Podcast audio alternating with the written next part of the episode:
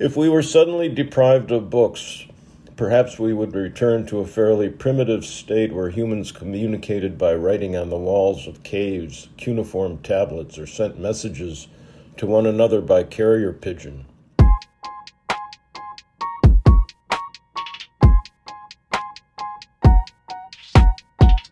Hello, everyone. My name is Stuart Chapman, and I'm here to share some thoughts about myself, why I've written a book, and why you may want to read it. First, the question of what the world would be like without books. A premise that flies in the face of all that we have known, not only for people today, but for centuries, probably since the invention of the printing press.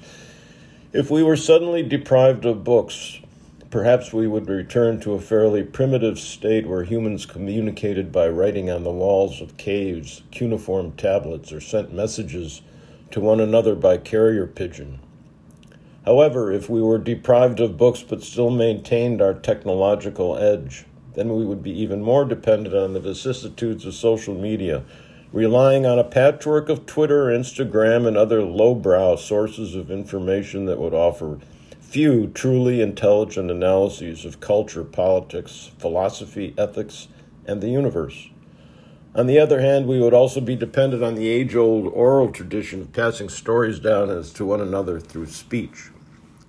Fast forward to the here and now, and a book I have written, The OCD Chronicles Fear and Loathing on the Psychiatrist's Couch. Why would you want to read it? It's entertaining, suspenseful, amusing, of literary merit, and chock full of insights into obsessive compulsive disorder and one man's struggle to confront his personal demons.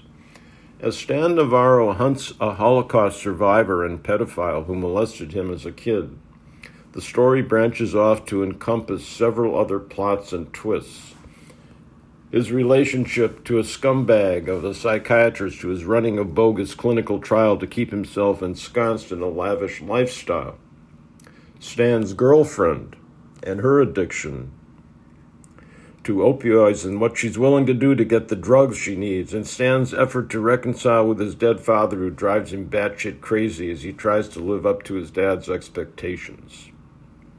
All of this unravels within the confines of the psychiatrist's cozy office, a setting for exploring what it's like to get totally inside the dystopian mind of a patient afflicted with OCD.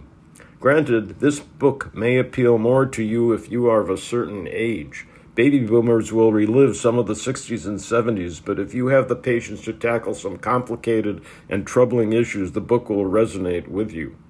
By writing it, I wanted to drive home not only the trauma of childhood sexual abuse, but how a quest by one person to seek vengeance offers a setting, a convoluted path towards some form of self enlightenment, personal, re- personal redemption, and remorse.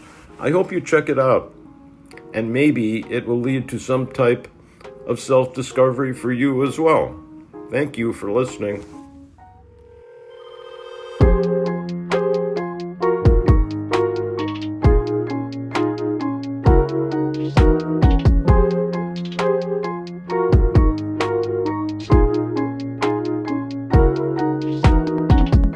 Join the conversation at withoutbooks.com.